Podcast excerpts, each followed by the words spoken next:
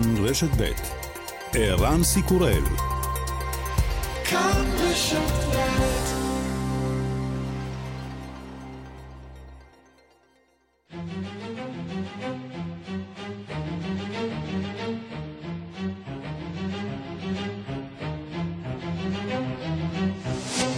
השעה הבינלאומית ארבעה בינואר אלפיים עשרים ושתיים והיום בעולם. אומיקרון ממשיך להשתולל, בארצות הברית הגיע מניין המאומתים ביממה האחרונה למיליון, יהודו החלו לחסן את בני הנוער, בבירה ניו דלהי הכריזו על סגר בסוף השבוע. Saturday or Sunday को यानी वीकेंड्स पर अब कर्फ्यू रहेगा.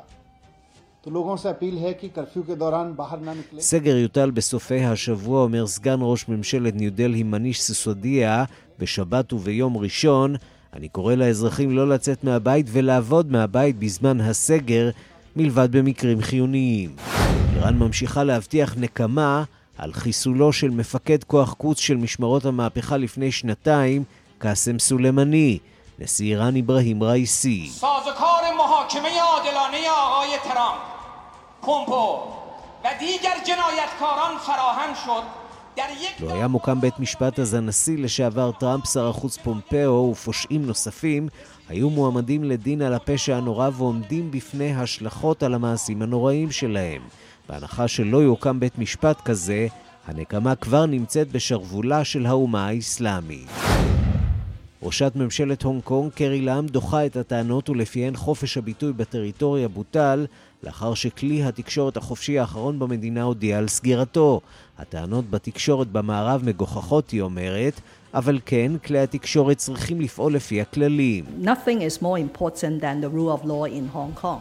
And journalists and media organizations like all of us have to respect and comply with the law. If they are fearful of uh, not being able to comply with the law, then they have to make up their mind and uh, take the necessary decisions. שום דבר לא יותר חשוב משלטון החוק בהונג קונג. עיתונאים וארגוני תקשורת כמו כולנו צריכים לכבד ולציית לחוק. אם הם חוששים שלא יוכלו לציית לחוק, עליהם להחליט בעצמם ולקבל את ההחלטות הנחוצות. הפרלמנט של דרום אפריקה בקייפטאון לא מפסיק לבעור. אתמול שעות ארוכות לאחר שקופתה השריפה עוד התלקחות, עכשיו מבטיחים בשירותי החירום שהשריפה קופתה לחלוטין. At present very very quiet and if nothing further or they they do the final inspections and they find that everything's out um probably by the end of the day uh, we should be having this thing sorted out and then handing over the building to הרגע המצב שקט, מספר ראש שירותי הכבאות במקום. אם הסריקה תגלה שהכל באמת קובע, אפשר להניח שעד סוף היום העניין ייפתר והחקירה תוכל להתחיל. אדם אחד נעצר עד כה בחשד שגרם לשריפה. וגם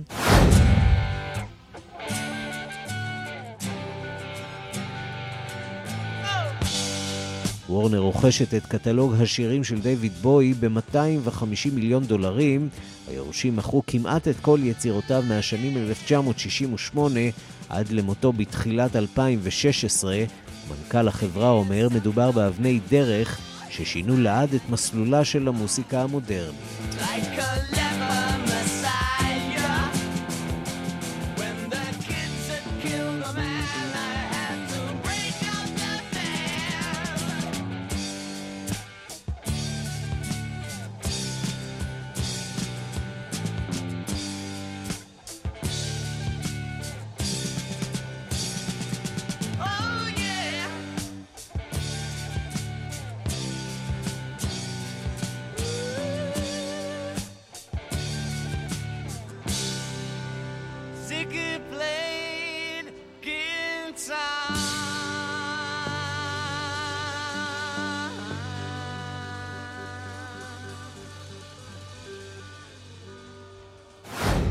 השעה הבינלאומית שעורך זאב שניידר, מפיקה אורית שולץ, בביצוע הטכני אמיר שמואלי ושמעון דוקרקר.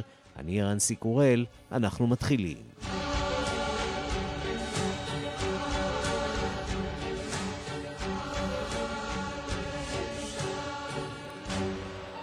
שלום אהב לכם, אנחנו פותחים איך אפשר שלא עם הקורונה. התחלואה העולמית, המקרים המאומתים עלו ברחבי העולם ב-שבעים ושבעה אחוז בשבוע האחרון, התמותה בירידה של שישה אחוז.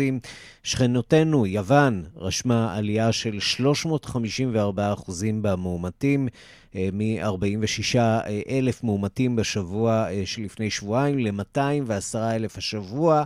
בקפריסין עלייה של מאתיים שבעים וארבעה אחוז במאומתים, בישראל עלייה של מאתיים שלושים ותשעה אחוז במאומתים, ובכל זאת גם בשלב הזה עדיין נרשמת ירידה בתמותה לעומת לפני שבועיים. סין היא מכניסה לסגר עיר עם יותר ממיליון תושבים בגלל שלושה מאומתים לנגיף. שלום לכתבת תחום החוץ מיכל רשף. שלום ערן. אנחנו פותחים בסין.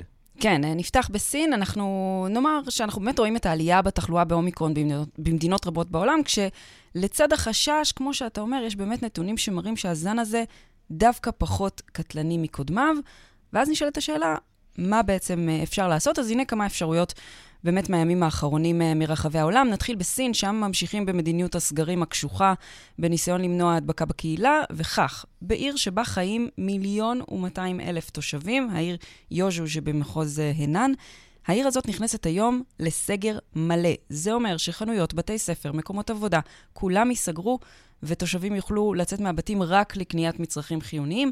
גם עובדים חיוניים יידרשו להציג בדיקת קורונה שלילית עם הגעתם לעבודה. סגר, כמו שאנחנו זוכרים, מתחילת ימי הקורונה. בוא נשמע דברים שאמר סגן מנהל המרכז לבקרת מחלות ומניעתן בעיר שיאן, צ'ן ז'יגון.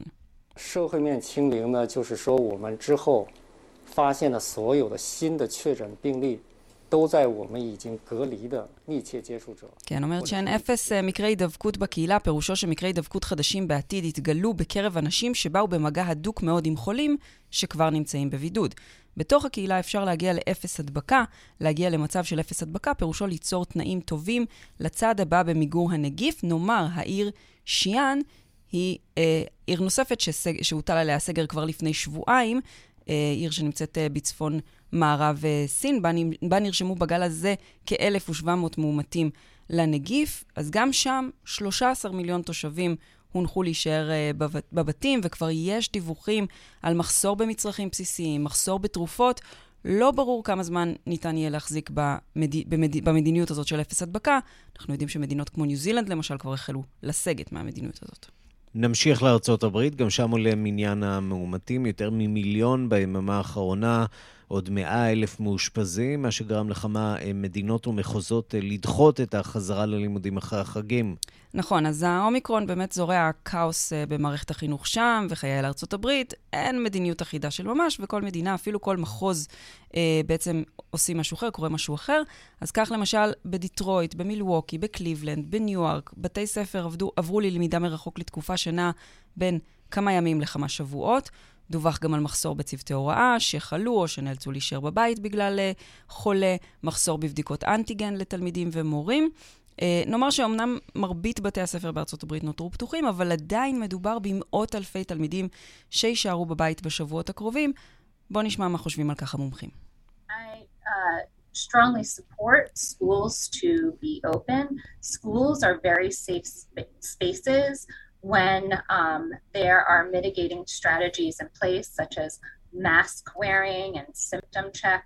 כן, אז אומרת דוקטור ג'ניפר לייטר, אפידמיולוגית ורופאת ילדים מניו יורק, שהיא דווקא תומכת בהשארה של בתי הספר פתוחים. היא אומרת, בתי הספר הם מקומות בטוחים, כאשר מקפידים על מסכות ועל בדיקות. רוב ההדבקות לא מתרחשות בין כותלי בתי הספר, אלא בקהילות עצמן, ואז הילדים בעצם מגיעים חולים לבית הספר. מדובר במוסדות חיוניים, ולכן לדעתי הם צריכים להישאר פתוחים. נסיים באוסטרליה, שם סי חדש במספר המאומתים. נכון, והסי הזה נרשם במדינת ניו סאות' ווילס, המדינה המאוכלסת ביותר באוסטרליה, שם נרשמו ביממה האחרונה יותר מ-עשרים ושלושה אלף מאומתים, סי יומי מתחילת המגפה, ו-אלף שלוש מאות ארבעים וארבעה מאושפזים, המספר הגבוה ביותר של מאושפזים מבין מדינות אוסטרליה מתחילת המגפה. שיעור הבדיקות החיוביות שם בניו סאות' ווילס עומד על עשרים ושמונה אחוזים, כלומר, זה הופך את המדינה הזאת לאחד המקומות שבהם שיעור ההדבקה הוא הגבוה ביותר בעולם פר אוכלוסייה. ושם בעצם מנסים למקד את מרב המאמצים בחיסונים, וגם במניעת קריסה של מערכת הבריאות. מחסור בצוותים רפואיים כבר מורגש בכל אוסטרליה, וראש הממשלה סקוט מוריסון אמר במסיבת עיתונאים שהממשלה לא מתכוונת להסתכל על מספר המאומתים, אלא רק על מספר החולים קשה. הוא הפציר באנשים שלא להגיע לבתי החולים אם הם לא חייבים, בעצם לנסות לחיות עם הנגיף, לפחות לעת עתה. מיכל רשף, תודה. תודה. אנחנו לצרפת, שם התפשטות די חריפה, מדי יום נרשמים שיאים חדשים, עם זאת הממשלה כשלה אמש בניסיונה להעביר במהירות בפרלמנט חוק חדש להנהיג תו ירוק שאמור לכלול חיסונים בלבד. הבחירות לנשיאות שבפתח כמובן לא תורמות להרגעת המצב. הדיווח של כתבנו בפריז, גדעון קוץ. על רקע מספרי השיא היומיים בהדבקה בנגיף, שני אנשים נדבקים בכל שנייה, וחזרה כואבת מחופשת סוף השנה אל המציאות המאיימת בפגיעה מחודשת במשק. רובעי העסקים היו נטושים הבוקר, למרות האופטימיות של שר האוצר, ואל הלימודים בבתי הספר שעוד לא ברור איך יופעלו. נחלה ממשלת צרפת מפלה כואבת כשלא הצליחה להעביר בלילה שעבר בפרלמנט את החוק על התו הירוק הצרפתי, שאמור להפוך ממחצית החודש לתו חיסונים בלבד, חובה מגיל שתים עשרה ומעלה. עד כה קיבלו במקומות הסגורים מהמסעדות ועד הרכבות גם אישורי בדיקת קורונה.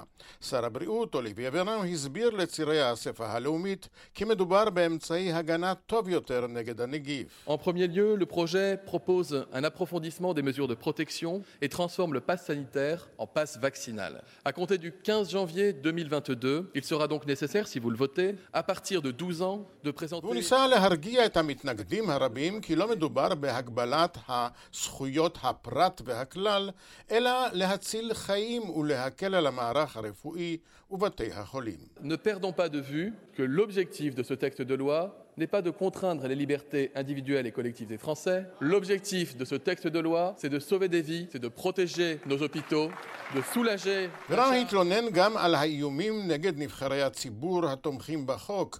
מנהיג השמאל הקיצוני ז'אן לוק מלנשון האשים את הממשלה במחדלים ובהטרדת הציבור. C'est-à-dire, ceux qui ont fait le choix de ne pas se vacciner, ce qui n'est pas mon cas, tant et si bien qu'à la fin, nous voici dans le résultat suivant. Les tests servent à contrôler si le vaccin a fonctionné ou pas. עבור אלה שבחרו שלא להתחסן, וזה לא המקרה שלי, הוא מרגיע, מדובר בעולם הפוך, הרי הבדיקות נועדו לבדוק אם החיסון עובד או לא. הממשלה במחדליה זורעת כאוס ואי סדר.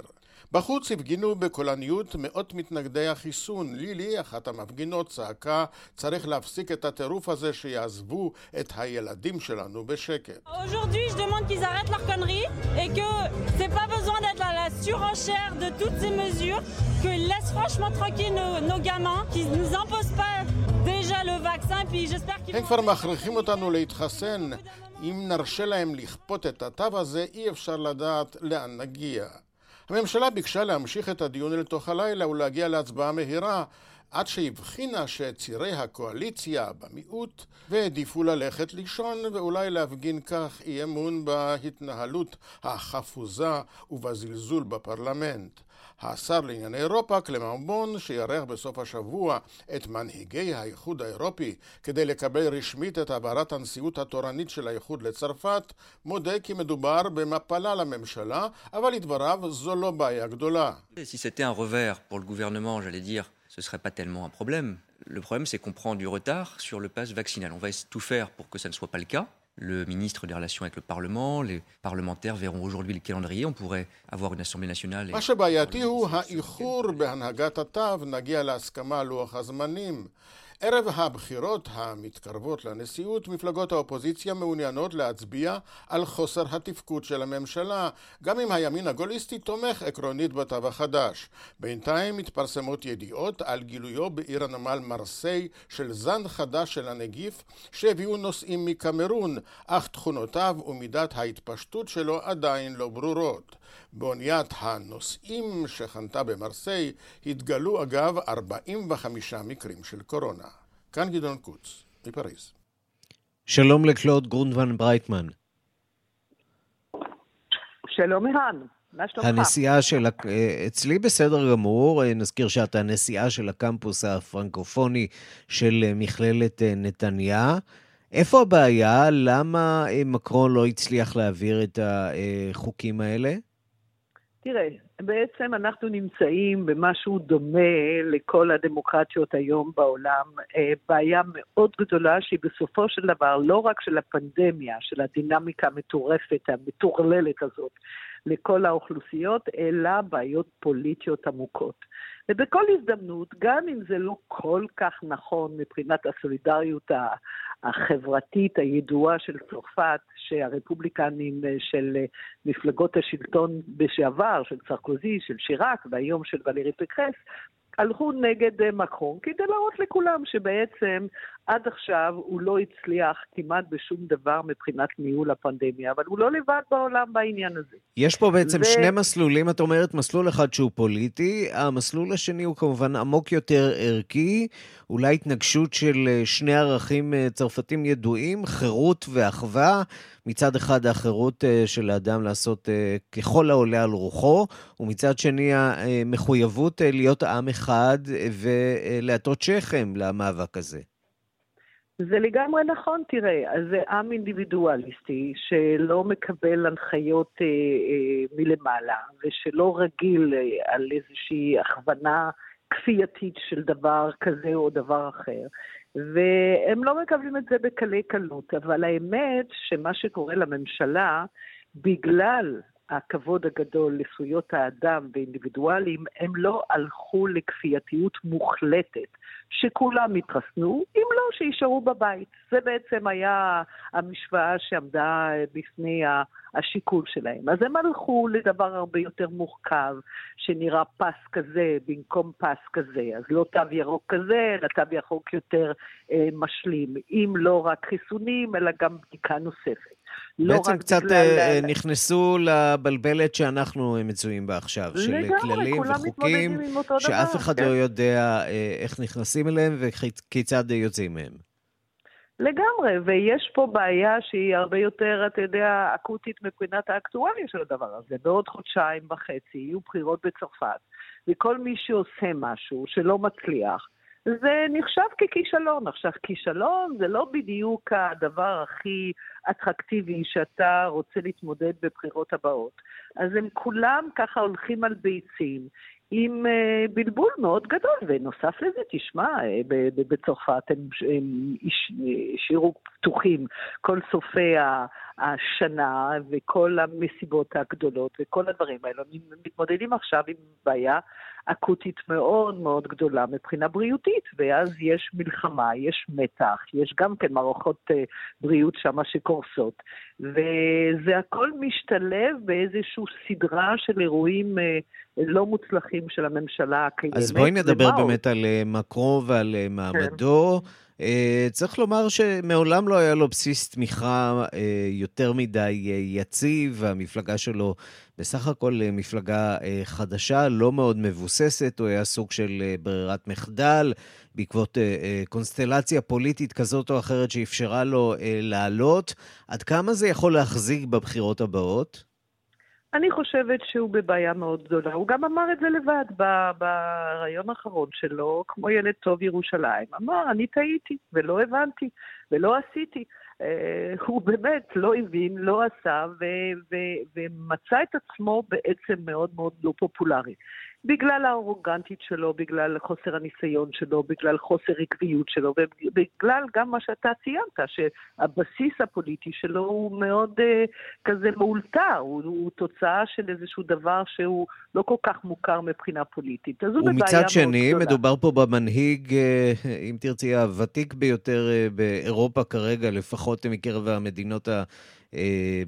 גדולות, המשמעותיות באיחוד האירופי. צרפת היא עכשיו גם הנשיאה התורנית של האיחוד, גם על זה היה קרב לא פשוט טרום הבחירות עכשיו, האם צרפת היא יותר צרפתית או יותר אירופית, ומעקב שמקרון מוביל פה.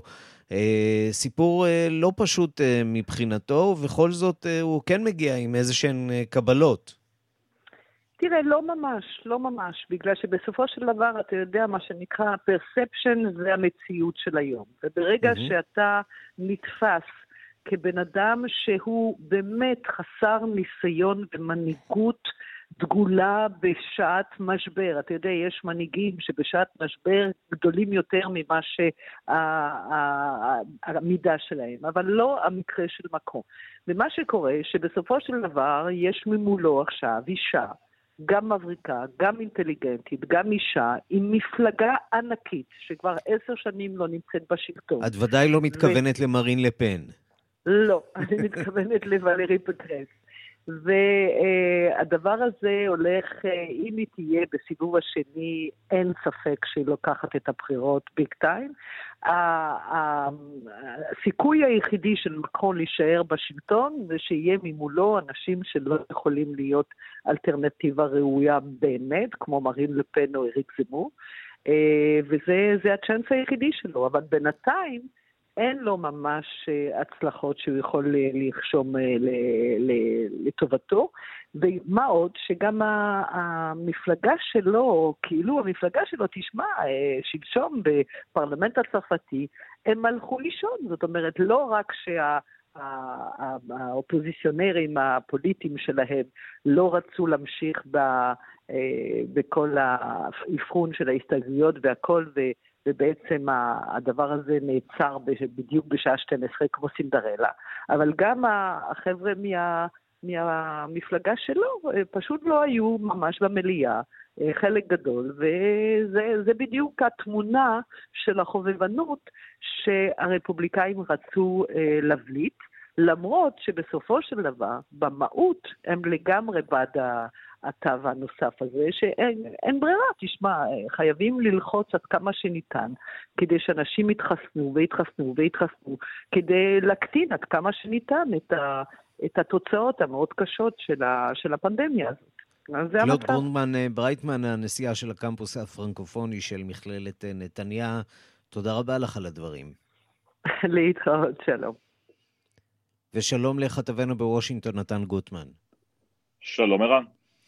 טוב, היינו רוצים לדבר גם על הפנדמיה, אנחנו שומעים שהמגפה הולכת ומתפשטת שם בארצות הברית, יש מיליון מאומתים ביממה האחרונה, אבל אי אפשר שלא לדבר על מזג האוויר, הבית הלבן, לבן לבן. כן, וושינגטון פקדה סוף סוף, אחרי שנתיים קצת שכונות כאן בתחום השלג, פקדה סופת שלג מפתיעה, שהצליחה להוריד, לא מעט, אולי עשרה עד חמישה עשר סנטימטר של שלג במקומות מסוימים אתמול, מה שגם מצד אחד קצת שימח את תושבי הבירה, שמלכודים כאן בין הצרות הפוליטיות למגפה, גם גרמה, הסופה הזאת, אבל גם גרמה לצרות ענקיות בתחום התחבורה, הממשל הפדרלי אומנם סגר את שעריו אתמול בגלל השלג, אבל בכבישים התברר שהיו רבים שיצאו, ואנשים שנאלצו לבלות במכוניות שלהם, בכבישים שפשוט נחסמו בגלל משאיות שהתהפכו, נאלצו לבלות שם שלוש שעות, ארבע שעות, שבע שעות, עשר שעות אפילו, בתוך המכונית תקועים, מחכים לעבור, כל זה במרחק שבערך חצי שעה, שעה מוושינגטון, בדרכים מנסים להיכנס. עכשיו השלג כבר הפסיק לרדת אתמול, והדרכים הולכות ומתפנות, אבל ייקח עוד זמן עד שהעיר תחזור לשגרה, בכל זאת לפחות הפוגה מהחדשות הרגילות שוושינגטון רגילה בהן. כן, ומי שכבר לא נמצא בבית הלבן, הוא הנשיא לשעבר דונלד טראמפ, הצהרות המשפטיות מוסיפות לרדוף גם אותו וגם את בני משפחתו. עכשיו נדרשים הנשיא וביתו איוונקה להתייצב ולתשאול בחקירה שמנהלת התובעת הכללית של ניו יורק, בחשד לאי סדרים כספיים באימפריית העסקים של טראמפ, וטראמפ מבהיר שגם הפעם הוא לא ממש מעוניין לשתף פעולה עם החקירה הזאת. בוודאי, וזה יהיה הקרב המשפטי הבא, לא רק שלו, אלא גם של ביתו איוונקה ושל הבן דון ג'וניור. הם מזומנים לחקירה, תשאול בעצם אצל התובעת הכללית של ניו יורק, לטישה ג'יימס, בנוגע להסדרים כספיים בעולם העסקים שלהם, דברים שקרו לפני שטראמפ נבחר כנשיא ארצות הברית, אבל החקירה הזאת עדיין נמשכת. ביסודה נמצאת השאלה, האם בעצם כאיש עסקים, דונלד טראמפ זייף, שינה, רימה, הציג מצג שווא של הנכסים שלו, כדי מצד אחד לשלם כמה שפחות מיסים, ולכן הוא הציג לרגעים את העסקים כשווים פחות ממה שהם שווים, מצד שני לגייס הם, הם הלוואות מבנקים המשקיעים בינלאומיים, ובמקרים האלה הוא הציג את הנכסים שלו כשווים יותר ממה שהם שווים. זו חקרה שנמשכת זמן רב. עכשיו יש כאן איזשהו פיתול קטן, כאשר מצד אחד יש חקירה פלילית שמתנהלת אצל התובע הכללי במנהטן שעוסק בנושא הזה, ויש חבר מושבעים שמכונס ודן בעניין הזה. מצד שני, גם התובעת הכללית של מדינת ניו יורק מנהלת כעת חקירה בתביעה אזרחית בנושא הזה, והיא זו שרוצה לזמן כעת את בני משפחת טראמפ לעדות בפניהם. זה ייקח הרבה זמן, המהלך הזה אולי יסתיים ואולי לא, ובכל פיתול בדרך יהיו ערעורים משפטיים מצד אנשיו של טראמפ והנשיא עצמו, שמנסים למנוע חשיפת מצמחים עסקיים, חשיפה של מסמכי המס שלו, וכמובן עדויות. בסופו של דבר יכול להיות שזה הליך שיקח הרבה מאוד שנים, ויסתיים באיזושהי החלטה שנוגעת יותר לעולם העסקים, ואיך שעולם העסקים מתנהל, ופחות לטראמפ עצמו. סיפור אחד, נתן, מהחוף המערבי. בית משפט בסן פרנסיסקו מרשיע את ה... יזמית אליזבת הולמס בשורה של עבירות מרמה, זאת בסיומו של משפט שעורר התעניינות רבה בעמק הסיליקון. הולמס, נזכיר, רושמה בכך שהיא הונתה משקיעים כשהבטיחה שהחברה שהיא יסדה יכולה לחולל פריצת דרך בתחום בדיקות הדם. זה היה סיפור של בדיקות דם באמצעות טיפה בלבד, נכון? והבחון נרחב, היו לה הבטחות מפליגות והיא לא ממש עמדה בהן. כן, החברה הזאת שיסדה, הסטארט-אפ הזה בעמק הסיליקון, היה אמור לעשות מהפכה בעולם האבחון הרפואי. בעצם ההבטחה הגדולה הייתה שהם הצליחו לפתח איזשהו מכשיר שלוקח בדיקת דם רגילה, כמה טיפות, ומצליח באמצעים מאוד מאוד פשוטים להבחן מחלות מסובכות, כמו, כמו סרטן למשל, ובכך באמת להפוך על פניו את עולם האבחון הרפואי.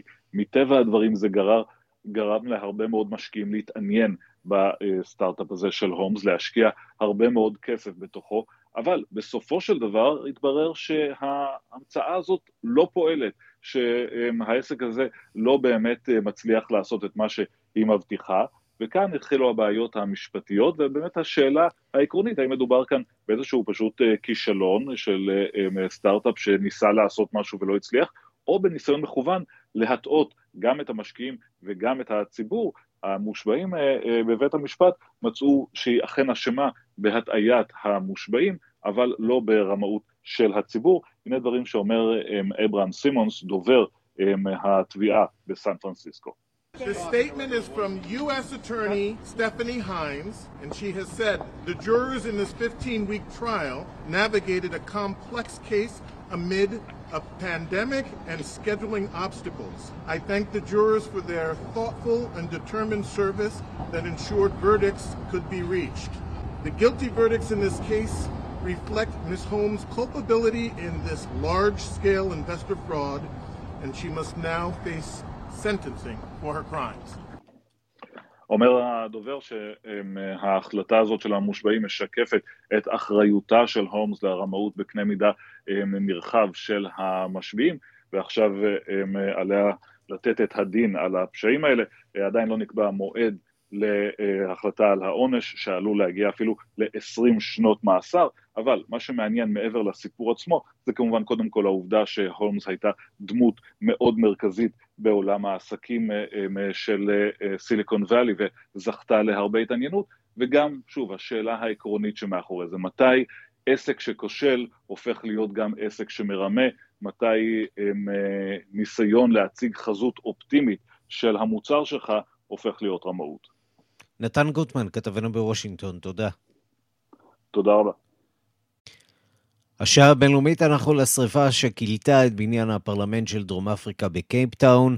הבוקר הוגש כתב אישום נגד אדם שנעצר בחשד למעורבות בשריפה, אלא שבכך לא הגיעה הפרשה לסיומה. אתמול שוב התחדשו הלהבות בפרלמנט. הדיווח של כתבתנו בקייפטאון, מיכל ליון. השריפה בבניין הפרלמנט הדרום אפריקאי התחדשה אמש בגג הבניין המרכזי, והכבאים נאבקו לכבות את האש שעות ארוכות. הקומה החמישית באגף החדש מעל בית המליאה נהרס לחלוטין. עמוס מסונדו, יושב ראש המועצה הלאומית של הפרובינציות, אומר: We can confirm that one of the biggest losses that the people of South Africa have suffered in this fire is the complete burning down of the National Assembly chamber, the seat of crucial plenary settings of the National Assembly, and joint sittings of the two houses. אנחנו יכולים לאשר שבין העבודות הגדולות ביותר שהעם הדרום אפריקאי סבל כתוצאה מהשריפה, נמנים שריפתו המוחלטת של חדר הישיבות של העצרת הלאומית, מצב חדרי הישיבות של העצרת, כולל מקום ישיבתם של שני בתי הפרלמנט, העצרת הלאומית והמועצה הלאומית של הפרובינציות. ישנן שתי תיאוריות אפשריות למה שקרה כאן. האם מדובר בהצתה זדונית או בהזנחה מערכתית שהובילה לאסון? אנחנו יודעים כבר שהאיש שנעצר אתמול, זנדילה מאפה, נכנס לבניין בשתיים לפנות בוקר, מבלי שמצלמות האבטחה מעוררות מישהו לפעולה, וללא הזעקה. כלומר, ללא ספק, הייתה כאן אוזלת יד ביטחונית חמורה. האיש הובא הבוקר לבית המשפט ויואשם בפריצה, גניבה ובגרימת הצתה. אבל מועד הדיון בעניינו נדחה בינתיים בשבוע. רק ביום שישי יפורסם דיווח ראשון של מומחים הבודקים את מקור השריפה וסיבתה. מה שאינו ידוע הוא המניעים, והאם יש אפשרות שמישהו ממנהיגי הפרעות שפרצו בקוזולו נטלו וחאוטנג ביולי אלפיים עשרים ואחת עומד מאחורי חבלה מכוונת. אם יתברר שכך, הרי שמדובר בבעיה חמורה בהרבה מטעמים ברורים. יושבת ראש הפרלמנט, נוסי ויווי מסיפנקקולה, כבר יצאה נגד הטענות שהיא אחראית לאוזלת היד לאור הפרות הביטחון הברורות. לידיעת המאזינים, היא פוטרה לפני כמה חודשים מתפקידה כשרה לביטחון פנים בשל כשלים חמורים שנתגלו במשרדה, והועברה לתפקידה הנוכחי. בין דבריה. This lady here at any given time has always ensured that she defends the democracy she so hardly fought for. This woman here, okay? And I will not take responsibility for anything that which you are suggesting, which is that there may be charges of treason. הגברת הזוקן, בכל זמן נתון, תמיד וידעה שהיא מגנה על הדמוקרטיה שבעבורה נלחמה כל כך קשה. האישה הזו כאן, אוקיי? ואני לא אקח אחריות למשהו שאתם מציעים, שזה שעשויה להיות אשמה בבגידה עבורי כיושבת ראש, בגלל שהפרלמנט נשרף. בכל מקרה, אני אדם אחד שיצא אתמול ואמר שכל מתקפה, אם אכן זו מתקפה על הפרלמנט, היא התקפה על הדמוקרטיה של העם הדרום אפריקאי, עבורו נלחמנו כה קשה, כן? בנוסף לדוח על בעיות חשמל שגרמו לשריפה קטנה במרץ בשנה שעברה, עולה כבר עתה שב-אלפיים שמונה עשרה התריעו בפני הפרלמנט שישנן בעיות חמורות מבחינת ביטחון, אבטחה, בריאות ותוכניות לשעת חירום. האחראים בפרלמנט לא ביצעו את המלצות הדוח. מסתבר שאין אפילו מנהל מערך אבטחה מאז שהמנהל הקודם פוטר באוקטובר אלפיים שבע עשרה. השריפה פרצה בתזמון קשה במיוחד ערב הפתיחה השנתית של מושב העצרת ונאום מצב האומה בתחילת פברואר. האירועים מתוכננים עדיין להתקיים, ככל הנראה יועתקו לבניין העירייה בקייפטאון. מיכל ליאון, קייפטאון.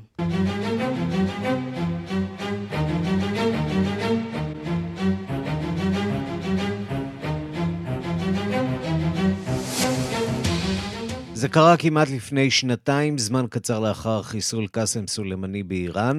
טיסה שבע חמש שתיים של Ukrainian Airlines המריאה מנמל התעופה הבינלאומי אימאם חומני בטהרן, בירת איראן, כשעל סיפונה מאה שבעים ושישה נוסעים ואנשי צוות. מסיבה לא ברורה, איראנים מיירטים את המטוס הזה וכל הנוסעים נספו. כעת מחליט בית משפט באונטריו להעניק למשפחות משפחות שישה מהרוגי המטוס האוקראיני סכום של מאה ושבעה מיליון דולרים. דיווחה של כתבת חדשות החוץ נטליה קנבסקי. ההחלטה המיוחלת כל כך פורסמה אתמול בקנדה. משפחות ששת הנספים יקבלו פיצויים בסך מאה ושבעה מיליון דולרים. עורך דינם של התובעים מתכוון לדרוש הקפאה של הנכסים האיראניים בקנדה ובמדינות אחרות. נזכיר, במאי השנה פסק בית המשפט הגבוה לצדק באונטריו שיירוט מטוס הנוסעים של Ukrainian International Airlines ב-שמונה בינואר אלפיים ועשרים, דקות ספורות לאחר המראתו מטהרן, היה מעשה טרור בכוונת תחילה. אנשי משמרות המהפכה האסלאמית ירו אז שני טילים לעבר המטוס בטיסת פי אס שבע מאות חמישים ושתיים לקנדה. כל מאה שבעים ושישה נוסעים ואנשי הצוות נהרגו, בהם שמונים וחמישה אזרחים ותושבי קבע של קנדה. ראש ממשלת קנדה ג'סטין טרודו הבטיח אז לערוך חקירה יסודית ולהביא את האחראים לדין. I made a promise to families in Canada to do everything I could to make sure that they get answers, that we have a full and complete investigation, that we understand exactly what happened. And my foreign minister had a meeting with the foreign minister of Iran in which he talked about the importance of getting those black boxes to Paris. הבטחתי למשפחות בקנדה לעשות כל אשר ביכולתי כדי שיקבלו את התשובות בחקירה המלאה של האירוע, כדי שנבין מה בדיוק קרה. שר החוץ שלי נפגש עם עמיתו האיראני והבהיר כמה חשוב לנו שהקופסאות השחורות יועברו לפריז לפענוח. הבהרנו לאיראן כמה חשוב לעבוד בשיתוף פעולה בחקירה הזאת, טען אז טרודו. בקנדה הוקמה עמותה לייצוג נספי המטוס, שפעלה גם במישור המשפטי. נציגיה בירכו על הפסיקה של בית המשפט באונטריו בחודש מאי, אשר הכירה באחריותה של איראן לירות. It's difficult. It's an unspeakable crime that so many lovely people, good people, innocent people have been, you know, their lives have been taken away and the perpetrators are going by their business without any consequences. It's it's just torturous, and we've been fighting for a year, and you know, little by little the truth is coming out. And מדובר במעשה זוועתי, כל כך הרבה אנשים טובים וחפים מפשע קיפחו את חייהם, והאחראים המשיכו בעסקים כרגיל בלי שום השלכות. זה ממש שינוי, אנו נלחמנו במשך שנה, לאט לאט האמת יצאה לאור, והפסיקה הזאת היא הוכחה שלכל מה שטענו היה בסיס, אמר אז מזכיר העמותה אמיר עלי אלאוי. משרד החוץ בטהרן הגדיר אז את ההחלטה של בית המשפט הקנדי מביישת ולא מבוססת על ראיות. איראן גם דחתה את כל התביעות הקנדיות כלפיה והצעירה שהחקירה תנועל אך ורק בשטחה. לכן גם ההחלטה הנוכחית לפצות את משפחות הנספים התקבלה בהיעדר נציגים של טהרן. ממשלת קנדה משתפת פעולה עם עוד ארבע מדינות שאזרחיהן נהרגו בטיסת פי אס שבע מאות חמישים ושתיים ושדורשות פיצויים מאיראן. עד עתה סירבה טהרן לנהל משא ומתן בעניין. שלום לעורכת הדין ניצנה דרשן-לייטנר. שלום וברכה. נשיאת ארגון שורת הדין, ארגון שנאבק נגד ארגונים ומדינות תומכות טרור, בין היתר בבתי המשפט ברחבי העולם. תרשי לי רגע לשחק את תפקיד פרקליטו של השטן. האיראנים אומרים, אנחנו מקבלים אחריות, נעשתה כאן טעות, העירות הזה נעשה בשוגג, תאונות קורות, אנחנו חששנו ממתקפה אמריקנית, זמן קצר אחרי חיסול סולימני, ויותר מזה, הממשלה האיראנית אישרה לפני שנה פיצויים בגובה של מאה וחמישים אלף דולרים לכל משפחה ש... של כל אחד מנושא המטוס האוקראיני. מה בעצם הקייס שהיה פה לתובעים בקנדה?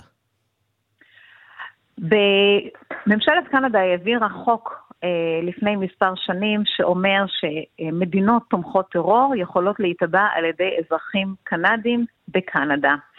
זה חוק שאין משנה לו בעולם חוץ מארצות הברית שחוקקה את החוק הזה כבר לפני שני עשורים.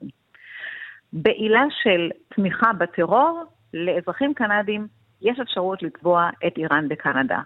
ולכן אם לאיראן יש איזשהם טענות הגנה כלשהן כמו שאתה פירטת כאן עכשיו, שומה היה עליה להתכבד, להיכנס לבית המשפט הקנדי ולטעון את הטענות הללו. איראן באורח עקבי מתעלמת מהתביעות כנגדה, גם בארצות הברית, גם בקנדה, ובוחרת שלא להתגונן כנגדם, עד אשר היא מקבלת נגדה פסק דין, גם אז היא בוחרת להתעלם, אלא ברגע שאתה מתחיל לממש לה את הנכסים. ברגע שאתה כבר מתחיל לעכל נכסים איראנים שנמצאים ברחבי העולם, במטרה לממש את פסק הדין הזה, אז היא נכנסת לעובי הקורה. זהו, אז איך, איך באמת עושים את זה? איך, איך הולך התהליך הזה של ניחוס כספים שנמצאים בידי מדינות המערב, ניחוס כספים איראנים? תראה, לאיראן יש נכסים ברחבי העולם. בארצות הברית לבדה היא החזיקה חשבונות בנקים במיליארדי דולרים, ונכסים ולא ניידי. אני יכולה להגיד לך שבשורת הדין אנחנו מימשנו חשבונות בנק עם עשרות מיליוני דולרים שהיו מוקפאים מתקופת השעה. זה לא היה פשוט, ה-State Department התנגד לסוג כזה של מימוש, משום שהם רצו לשמור את הכספים הללו לימים טובים עם איראן. העברנו חקיקה בקונגרס שאומרת שהזכות של קורבנות הטרור לממש את פסקי הדין שלהם כנגד מדינות תומכות טרור גוברת על כל זכות אחרת, ומימשנו את הכספים בחשבון. יש בתים ששייכים לאיראנים שהולאמו על ידי הממשלה האיראנית, ששמנו עליהם יד ומכרנו אותם במסגרת הליכי הוצאה לפועל בארצות הברית. יש בניינים, למשל בניין שבסדרה החמישית בניו יורק, נקרא שש מאות חמישים וחמש אבניו, שהוא נמצא במחצתו בבעלות איראנית. עיקלנו את הבניין הזה, עכשיו הוא עומד, ושם, שם, בכל הליך כלשהו, שאתה מממש את פסקי הדין, איראן מתגוננת. אז לראשונה איראן מתייצבת בבית משפט אמריקאי עם סוללת עורכי דין, ומגנה על עצמה מפני המימוש של הבניין הזה, שככל הנראה יקר לה מאוד, ובמקרה הזה גם הפסידה, הבניין עומד להימחר, והכספים יעברו לקורבנות הטרור. ואיך זה נראה הדיון הזה, המפגש הזה בין קורבנות הטרור הישראלים לנציגים של איראן בבתי המשפט האמריקאים? חוויה די מוזרה, אני מניח. נכון, חוויה מוזרה וחוויה טעונה מאוד, אבל בסוף עורכי הדין שמייצגים את איראן הם עורכי דין אמריקאים, כך שלא חמינאי ולא סומלנים מגיעים בעצמם לבית המשפט. הקורבנות גם הם, לאחר שמקבלים פסק דין, מדירים את רגלם מבית המשפט, כך שאנחנו עומדים עורכי דין מימין מול עורכי דין משמאל, רשעים מול טובים, ומנהלים את הקרב הזה בבית המשפט. טוב, קרב, קרב חשוב. עד כמה זה באמת מצליח להערכתך לדגדג את האיראנים? לא מדובר בסכומים גדולים למדינה כזאת? לא, מדובר בסכומים ענקיים. עד כדי כך. כן, כן. אמרתי, יש, יש חשבונות בנק בגובה של מיליארדי דולרים, שני מיליארד דולר, שנמצאים בבנק שהם פשוט מומשו לטובת קורבנות הטרור. נכון, קורבנות הטרור לא מתעשרים מהדבר הזה, משום שיש לצערנו הרב אלפים מהם שמחזיקים בפסקי דין כנגד איראן, ולכן הסכומים הללו מתפזרים באופן יחסי אלא מול הקורבנות, אבל יש בזה בהחלט לדגדג אפילו יותר מאפה של איראן. הראיה לכך היא שאיראן באמת מתגוננת.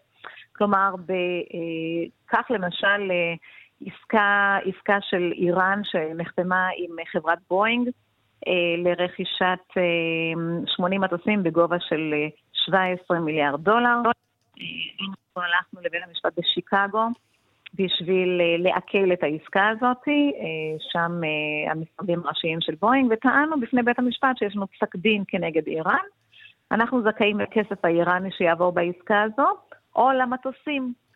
ובוינג, בלחץ איראני כבד מאוד, התנגדה נחרצות להליך הזה, כלומר ניהלה מולנו הליך מלא, עם סוללת עורכי דין, עם התערבות של ה-State Department, שבאורח מקרי עמד לטובתנו בנושא הזה, כך שאיראן בהחלט מתגוננת, בהחלט שולחת עורכי דין.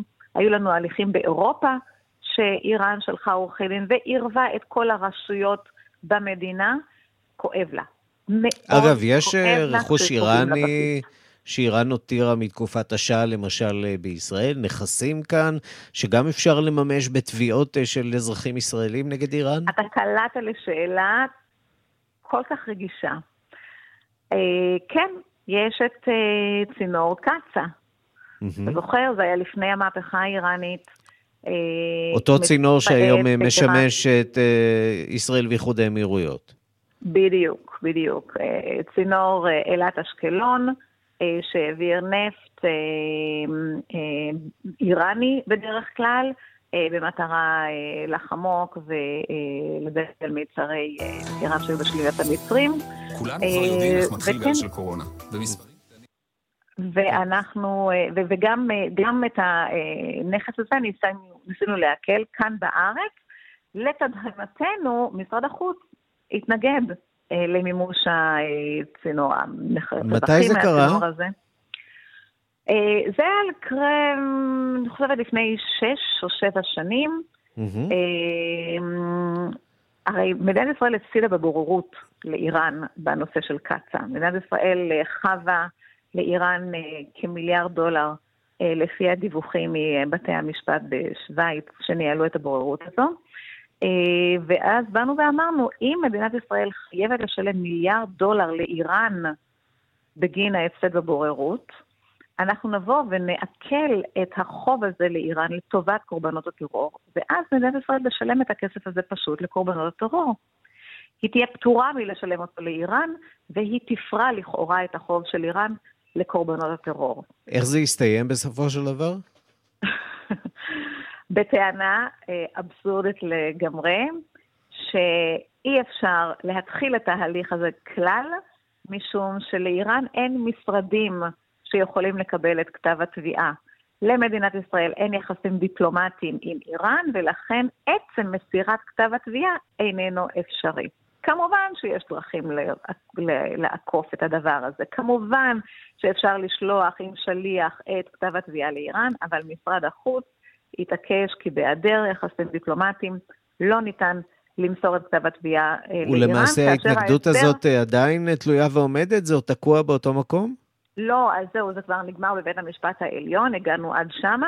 הסיבה האמיתית אה, להתנגדות של משרד החוץ היא כי מה יקרה אם איראן תעשה אותו דבר לישראל? במילים אחרות, יש נכסים ישראלים באיראן, וישראל לא רוצה לוותר עליהם. בדיוק. סיפור סבוך, סיפור הפיצויים מול מדינות טרור שאין איתם קשרים דיפלומטיים. עורכת הדין ניצנה דרשן-לייטנר, נשיאת ארגון שורת הדין שנאבק נגד ארגונים ומדינות תומכות טרור. תודה רבה לך על הדברים. תודה רבה לכם. It's a god awful small affair to the girl with the mousy hair, but her mommy is yelling no, and her daddy has told her to go. כן, בעוד שבוע נציין שש שנים למותו של דויד באוי. אתר החדשות ורייטי מדווח כי יורשיו ובעלי הזכויות על הנכסים של הזמר המנוח מכרו את הקטלוג המוסיקלי שלו לחברת וורנר צ'אפל מיוזיק.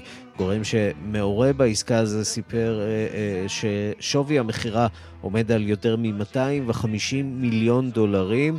הקטלוג הזה מכיל מאות שירים מתוך עשרים ושש אלבומיו, אלבומי האולפן שהוציא הזמר, כמו גם זכויות לאלבומים שיצאו לאחר מותו.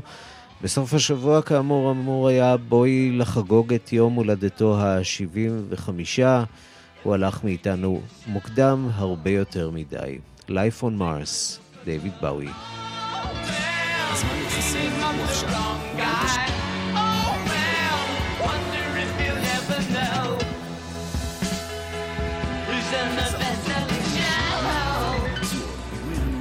Is there life on Mars?